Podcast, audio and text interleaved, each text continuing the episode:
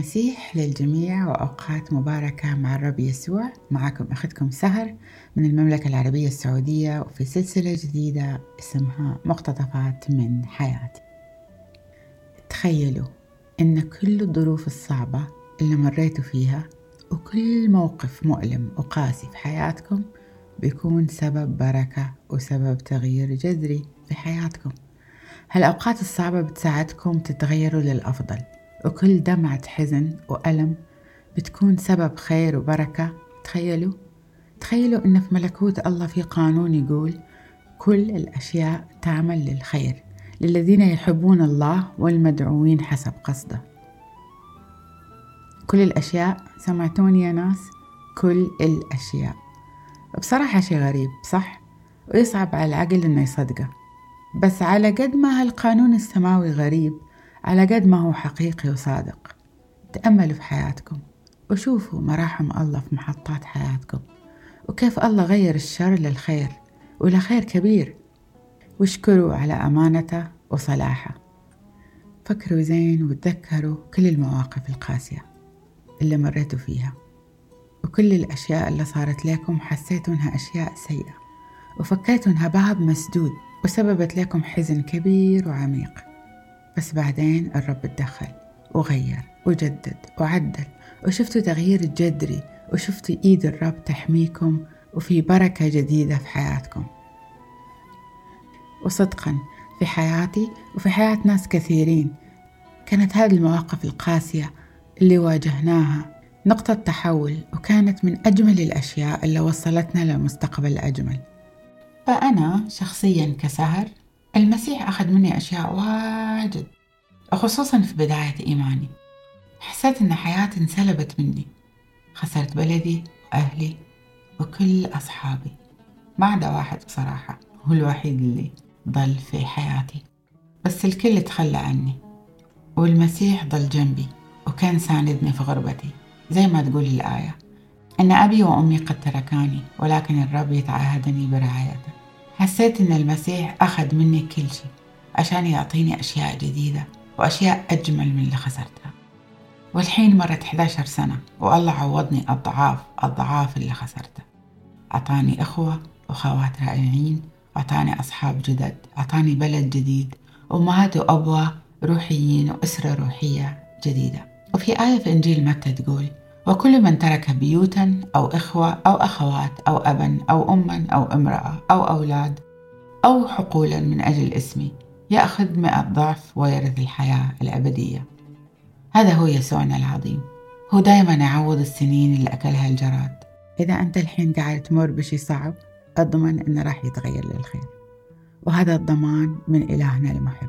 وترى كل واحد عاش حياة صعبة وفيها ظروف قاسية جدا كانت له قصة تعويضات رائعة زي ما شفنا في قصة يعقوب كيف الله عوض أضعاف اللي خسره. وفي قصة راعوث كيف الله أعطاها بداية جديدة وحياة جديدة. ويوسف لما بظلم انسجن ودخل السجن بس الله رفعه وأعطاه منصب كبير في مصر. والملك داود اللي كان راعي غنم بسيط بس الله رفعه وسواه ملك. والملكة أستير اللي كانت يتيمة وفقيرة بس الله سواها ملكة واستخدمها أنها تنجي شعبها الشعب اليهودي وغيرهم وغيرهم من القصص.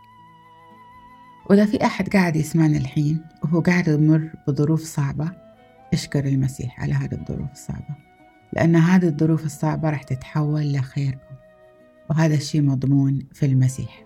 والله أحيانا يسمح للأشياء تحصل إلينا. لأن عنده مقاصد في هذه الأشياء اللي إحنا نمر بها. وأحيانا يبغانا ننضج ونقوى ونصير مشابهين لصورته صورة المسيح. في آية في رسالة يعقوب الفصل الأول آية اثنين تقول يا إخوتي عندما تنزل بكم التجارب والمحن المختلفة اعتبروها سبيلا إلى الفرح الكلي وكونوا على ثقة بأن امتحان إيمانكم هذا ينتج صبرا. ودعوا الصبر يعمل عمله الكامل فيكم لكي يكتمل نضجكم وتصيروا أقوياء قادرين على مواجهة جميع الأحوال.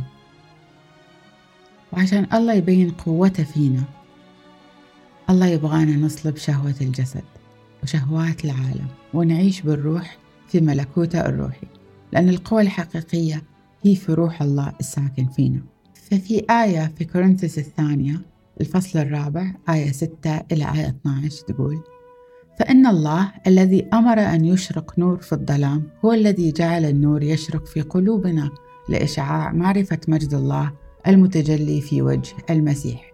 ولكن هذا الكنز نحمله نحن في أوعية من فخار ليتبين أن القدرة الفائقة آتية من الله لا صادرة منا فالصعوبات تضيق علينا من كل جهة ولكن لا ننهار. ولا نجد حلا مناسبا ولكن لا نيأس. يطاردنا الاضطهاد ولكن لا يتخلى الله عنا. نطرح أرضا ولكن لا نموت. وحيثما ذهبنا نحمل موت يسوع دائما في أجسادنا لتظهر فيها أيضا حياة يسوع. فمع أننا ما زلنا أحياء فإننا نسلم دائما إلى الموت من أجل يسوع لتظهر في أجسادنا الفانية حياة يسوع أيضا. وهكذا. فإن الموت فعال فينا والحياة فعالة فيكم.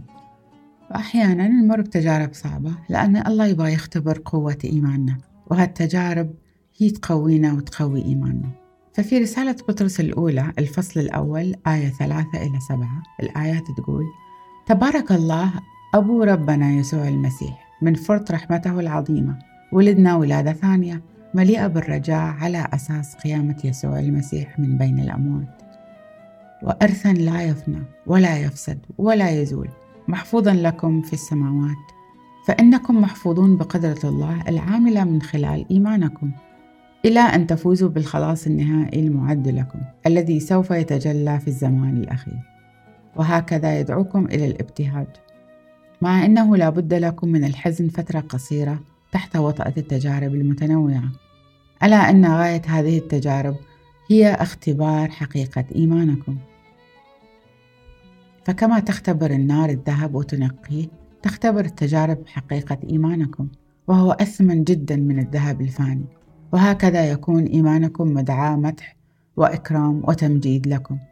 عندما يعود يسوع المسيح ظاهرا بمجده. والهدف الأول والأسمى أن نصير زيه ونتغير للصورة عينها اللي هي صورة المسيح.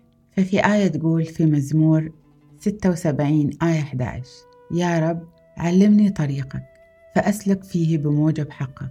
وحد قلبي ليهاب اسمك. ففكر المسيح من ناحيتنا فكر خير وسلام وبركة مهما كانت ظروفنا صعبة.